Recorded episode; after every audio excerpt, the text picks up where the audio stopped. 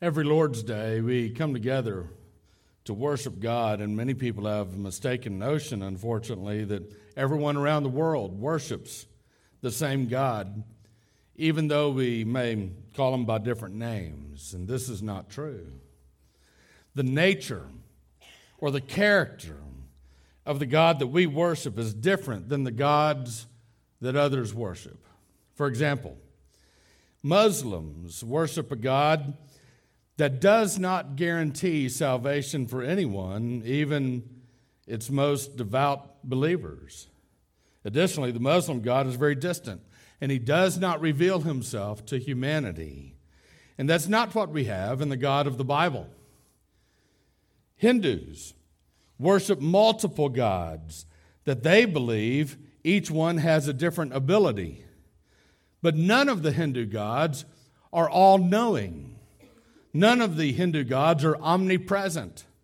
And therefore, Hindus never know if the offerings that they make are being received by the gods that they worship.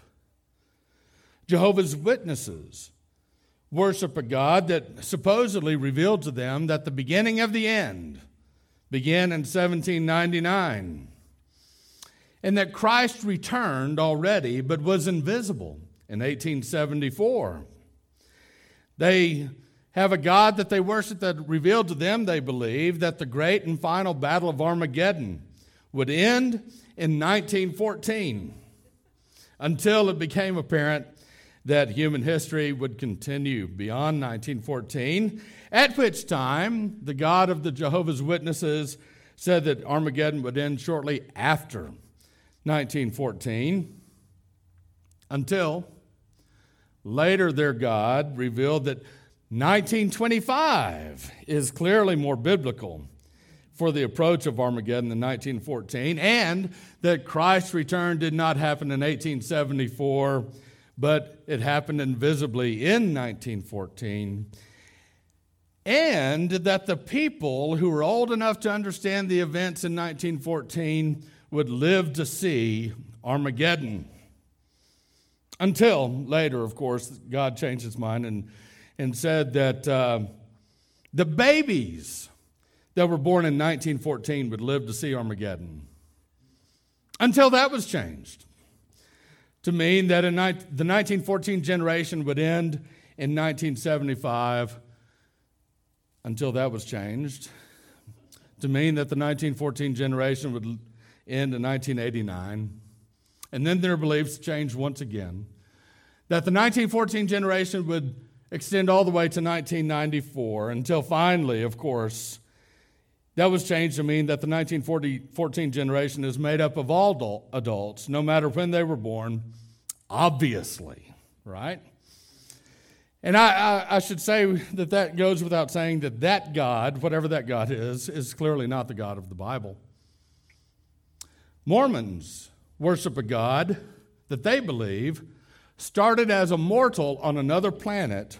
He earned his godhood and then he took on many wives. And he is now our God, they believe. And I would pass along this news that if you, according to their beliefs, are a good enough Mormon, then one day you too will be a God over your own planet and have your own wives I'm not sure what to tell you, ladies. Again, I would say that that is not what the God of the Bible is. You see, when you and I come to worship God, we're not worshiping any of those false conceptions of God. We're, we are worshiping the true and the living God. We're worshiping the God who reveals himself to humanity in the person of Jesus Christ and in his written word, the Bible. In the Bible, one of the ways that God reveals himself to us, that he shows himself to us, is through his names. And that's what we've been studying so far in this series. And so far, we've discovered that the God of the Bible is the owner and master of all. That the God of the Bible is the most high God. He is the God who has all power. He is the jealous God, and he reveals himself very personally as the great I am. And last week we discovered that he is the Lord who provides. Today we're going to discover another facet of who God truly is, of God's character, through a most unusual story that we read about in Exodus chapter 15, beginning in verse 22 through verse 27. I invite you, if you have access to a Bible, to turn to that pa- passage in Exodus 15, verses 22 through 27. And as you turn to that passage, here's the background to the story. And it's probably a story that you've heard once or twice before. The Lord told Moses to go back to Egypt and to get all of the Israelites out, to free them from their slavery. But little problem. Problem was Pharaoh, the king of Egypt. Pharaoh refused, and so God sent a succession of 10 plagues through Moses to afflict the Egyptians. And finally, as you know, Pharaoh relented, and Moses began leading the Israelites out of Egypt. But then, Pharaoh changed his mind. And Pharaoh sent his armies in pursuit of the Israelites, and they were trapped at the coast of the Red Sea. And then the Lord did a most miraculous thing. He divided the waters of the sea, and the Israelites walked along the seabed on dry land with a wall of water on either side of them. And they made it to the other side, and when the Egyptian army began to follow them, the wall of water collapsed and drowned the army. And so God's people, the Israelites, were now safe on the far shore of the sea.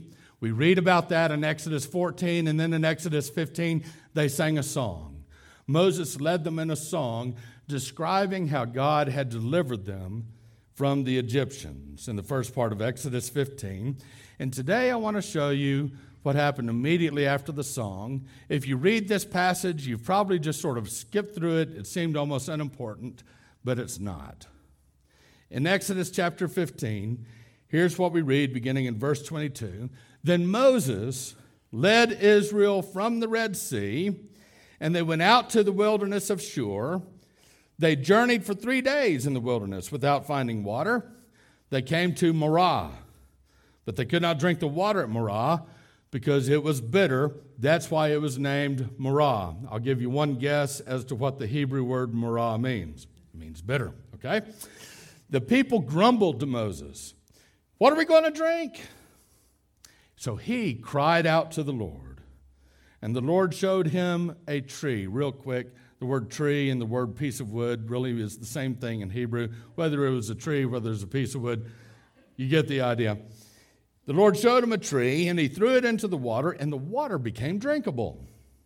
The Lord made a statute and an ordinance for them at Marah, and he tested them there. He said, If you will carefully obey the Lord your God, do what is right in his sight, pay attention to his commands, and keep all his statutes, I will not inflict any illnesses on you that I inflicted on the Egyptians, for I am the Lord who heals you. Then they came to Elim, where there were 12 springs and 70 date palms, and they camped there by the water. Now, as astute Bible students, I'm sure you already noticed the particular name of God listed in verse 26.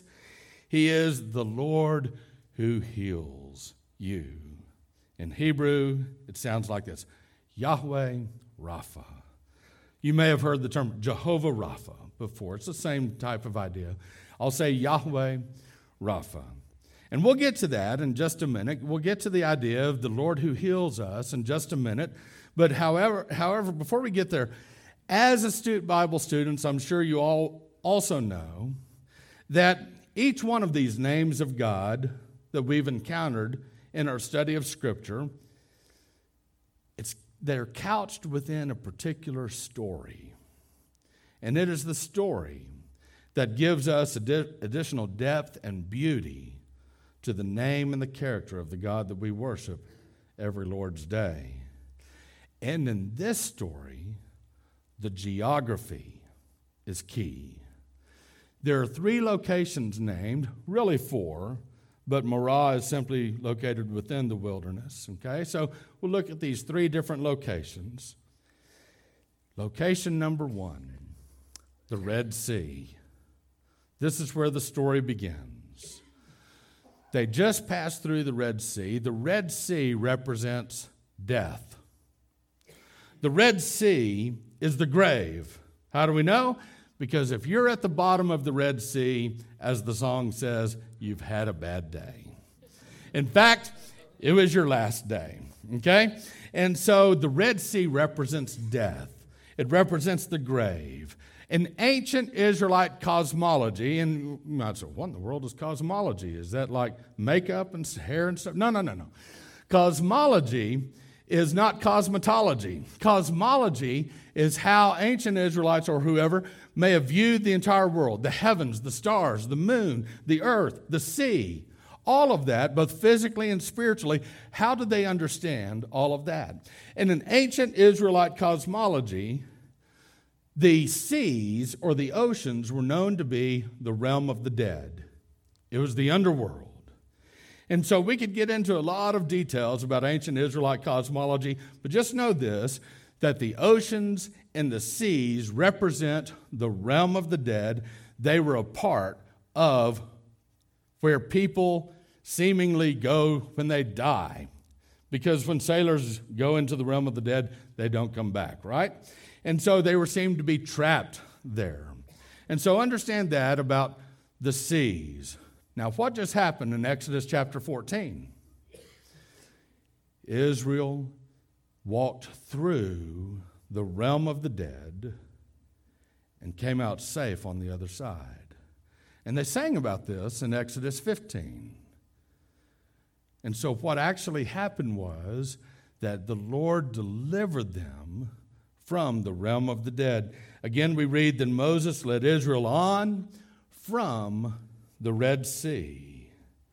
God had delivered Israel from the grave. Location number two, the wilderness. Verse 22 continues And they went out to the wilderness of Shur. They journeyed for three days in the wilderness without finding water. They came to Marah, but they could not drink the water at Marah because it was bitter. That's why it was named Marah.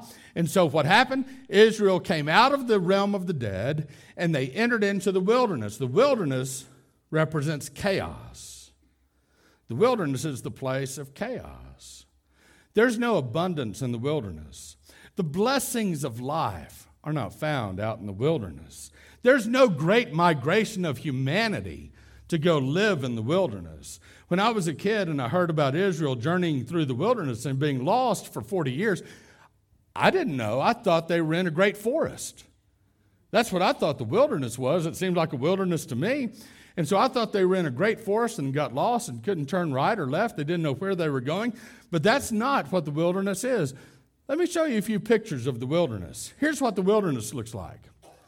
This is an actual picture in very far south Israel, very much represented a representation of the wilderness. And it just doesn't look like a place that you want to spend much time. And you might think, okay, well, that's just one direction. What if you're at the same place and you turned a different direction? You'd see this picture. Well, that's not much better. What if we go a third direction? You get that. Okay? And so the wilderness is not exactly the land flowing with milk and honey, is it? Okay? It's a place of chaos, it's a place of potential death, it's a place that you just don't want to be. And so in the wilderness, Israel experienced all kinds of threats of chaos there, but one threat in particular, they didn't have good water. And if you're going to have anything, you got to have some decent water. The water they find is bitter, and so they named that place Marah. Now, for those of you that are Bible students, you might remember the, the story of Ruth. Ruth had a mother in law. Her name was Naomi. Naomi lost her only two kids, her only boys. And she was very bitter after that. And she told Ruth, Don't call me Ruth. My name is Marah, for the Almighty has made me very bitter. I mean, this was an angry old woman, and she didn't care who knew about it. She was bitter, and she was bitter at God. Well, fortunately, her story turned out to be good in the end. And in fact, it resulted in the salvation of Gentiles like you and me today. And so it's a great story. You ought to read it sometime in the book of Ruth. But she called herself Marah. Here in verse 24, the people grumbled to Moses, What are we going to drink? So he cried out to the Lord, which is always the right response. And the Lord showed him a tree or a piece of wood. When he threw it into the water, the water became drinkable. And people always want to know, well, how in the world did this happen? You know? How does this miracle work? How do you throw a piece of wood into a large body of water and the water becomes drinkable? Well, here's the answer it's called a miracle. It's beyond human understanding, it's beyond scientific reproduction. The simple truth is, God the Creator has the right to do what He wants with His creation. He can even defy what we would call reasonable expectations of what might happen if you throw a piece of wood into the, into the water. And you might say, Well, I have a real problem with that. I really don't understand that. I really have a hard time believing that. I'd, I'd just tell you to be careful. Because once you start doubting the miracles of God, it's a very short trip to doubting God's own existence as well. Okay, I cannot tell you how the Nile River became blood. I cannot tell you how the axe head floated on the water. I cannot tell you how this bitter water became good. I cannot tell you how Jesus changed the water into wine. All I can tell you is that these things happen, and it's a matter of faith, whether you believe it or not. And so, what happened was was actually a test of their faith, and maybe you're believing this or not would be, might even be a test of your faith. We read in verse 25, the second part, the Lord made a statute, an ordinance for them at Marah, and he tested them there. The test already happened. The test was that the Lord did not allow them to have good water. So, what are they going to do? Here's the nature of the test the Lord tests his children. What will my people do if I withhold blessings from them? Will they curse me or will they call out to me? I want you to remember that test because the Lord gives us the very same test today. What will you do if the Lord withholds blessings from you? Are you going to call out to Him? Or are you going to curse Him? And so here's the command of the Lord that we read in the next verse. He said, If you will carefully obey the Lord your God. Now, let me just stop right there. Keep this on the screen, please. If you carefully obey the Lord your God, here's how it is literally to be interpreted. If listening, you will listen. Now, that's not good English, is it? If listening, you will listen. But it's real good practicality. I'll put it in terms you can understand. Men, has your wife ever said to you, Are you listening to me? And your reply is, Yes, I'm listening to you. But what she means is, But do you hear me?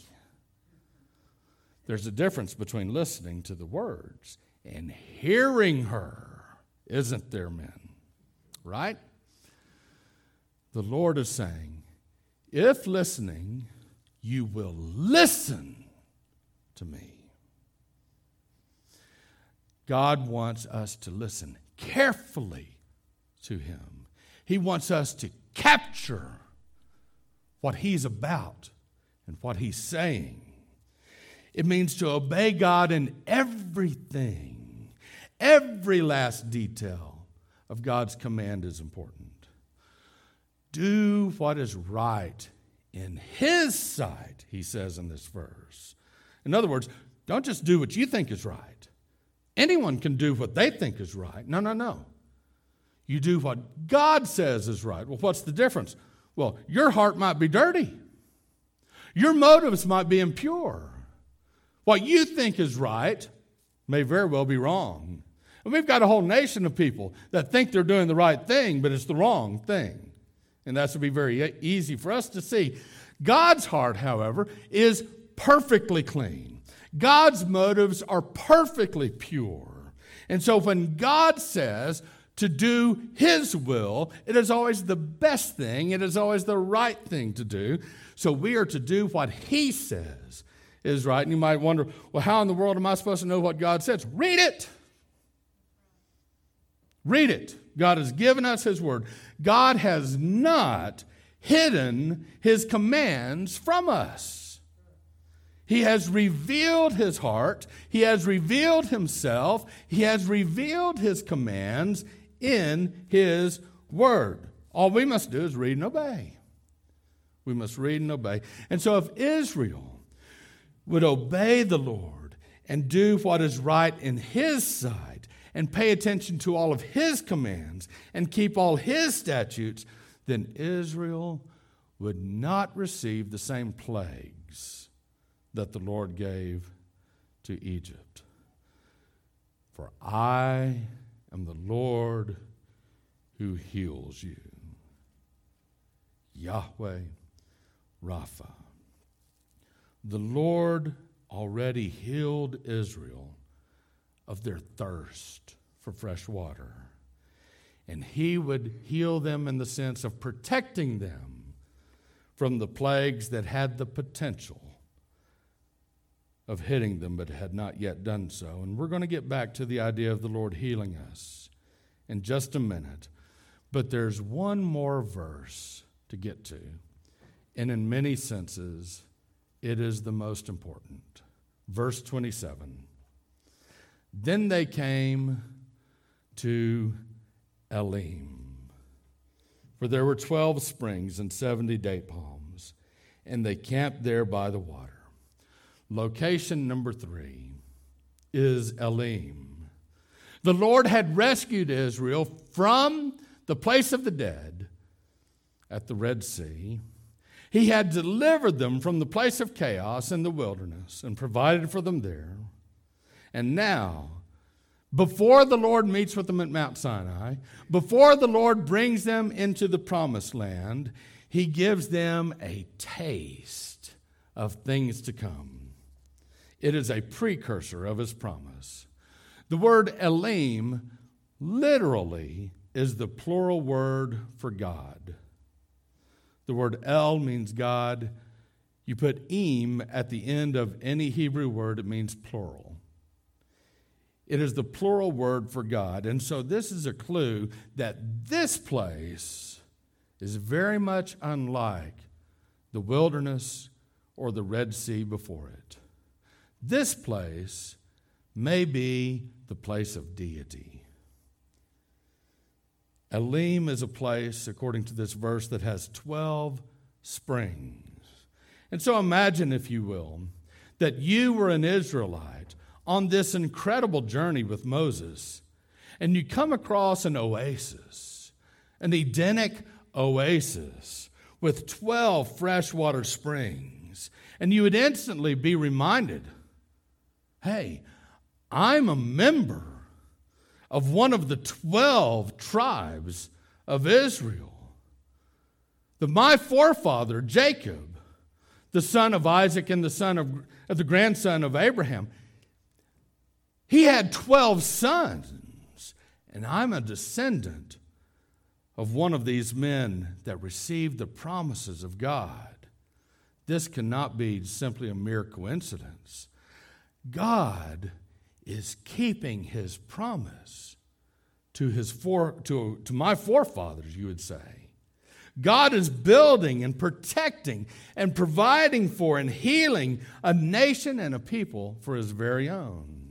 And then at some point, at your stop at Elim, as you and your family and your livestock are enjoying the refreshment of the waters coming from these 12 springs, someone begins to count the palm trees I've got to imagine that it had to be a kid, right? You know, some kid, I'm bored. Go count the trees, son. You know, something like that. And so someone figures out, hey, there's exactly 70. There's 70 palm trees here. And once you hear that, you remember. You remember hearing the events that are now written to us in Genesis chapter 10 that God had numbered the nations of the world and that there were 70 in total. And that these nations in the next chapter in Genesis 11 wanted to lift themselves up to the level of God. They wanted to become like God. And so they built the Tower of Babel. And because of their arrogance and their disobedience and wanting to become like God, God disinherited them all. And He gave them all over to worship lesser spiritual beings. But for Himself, God would choose one man for Himself. Just one man, Abram. And he would give this one man numerous descendants of his own, a land of their very own, a nation that would be God's very own. They would be a people for God's own possession. And through this nation of which you were a part, Israel, there would eventually come one man, a Messiah that would bless the entire world, God promised Abram. He would bless the entire world, so much so that the 70 nations that God had disinherited in Genesis chapter 11 would eventually become members of his family once again through faith in the Messiah, Jesus Christ our Lord. And so when Israel made it to the place of God with the 12 springs and the 70 palm trees. They had been rescued from death, they had survived chaos, and now they had everything they needed. It was a sign that God would use Israel to give the world a Messiah so that all people could find healing and rest in Him too even people living 3,500 years later in a strange little place called Lubbock, Texas. And the same God who brought a measure of healing to Israel in the wilderness and a superabundance of healing to Israel at the paradise garden named Elim, he brings healing to us. Now, you and I have been taught already that we live in a present age that is filled with sickness and sin and death. It is the age of Adam. But as believers, we also live in the age of the kingdom of God, where we experience healing and eternal life. And if you're a believer, both of these spiritual kingdoms are a reality in your life. We suffer the same ailments that are common to man, and we suffer physical death, don't we? But we also experience the visitation of Yahweh Rapha, the Lord who heals us. And perhaps the suffering that you have experienced has been a test. What will my people do if I withhold blessings from them? Will they curse me? Or will they come to me? And perhaps if we come to him, Yahweh Rapha will grant us the temporary relief that we desire, where the bitter waters of suffering that we've swallowed become instead a spring of refreshment and relief. And yet it may be, in the wisdom of the God who loves us so, that our healing will be much more perfect and much more permanent a healing that only comes once we are completely free from this kingdom of sin and death. For there's coming a day when our prayers will be fulfilled in totality. The Lord taught us to pray, Your kingdom come. And as sure as I'm standing before you right now, the kingdom of our God will, when our Lord returns, come to this world in a way not yet experienced. And it is shortly thereafter that the words of John the Revelator will be fulfilled. Look, he said, God is dwelling with humanity, and he will live with them. They will be his peoples, and God himself will be with them and will be their God. He will wipe away every tear from their eyes. Death will be no more.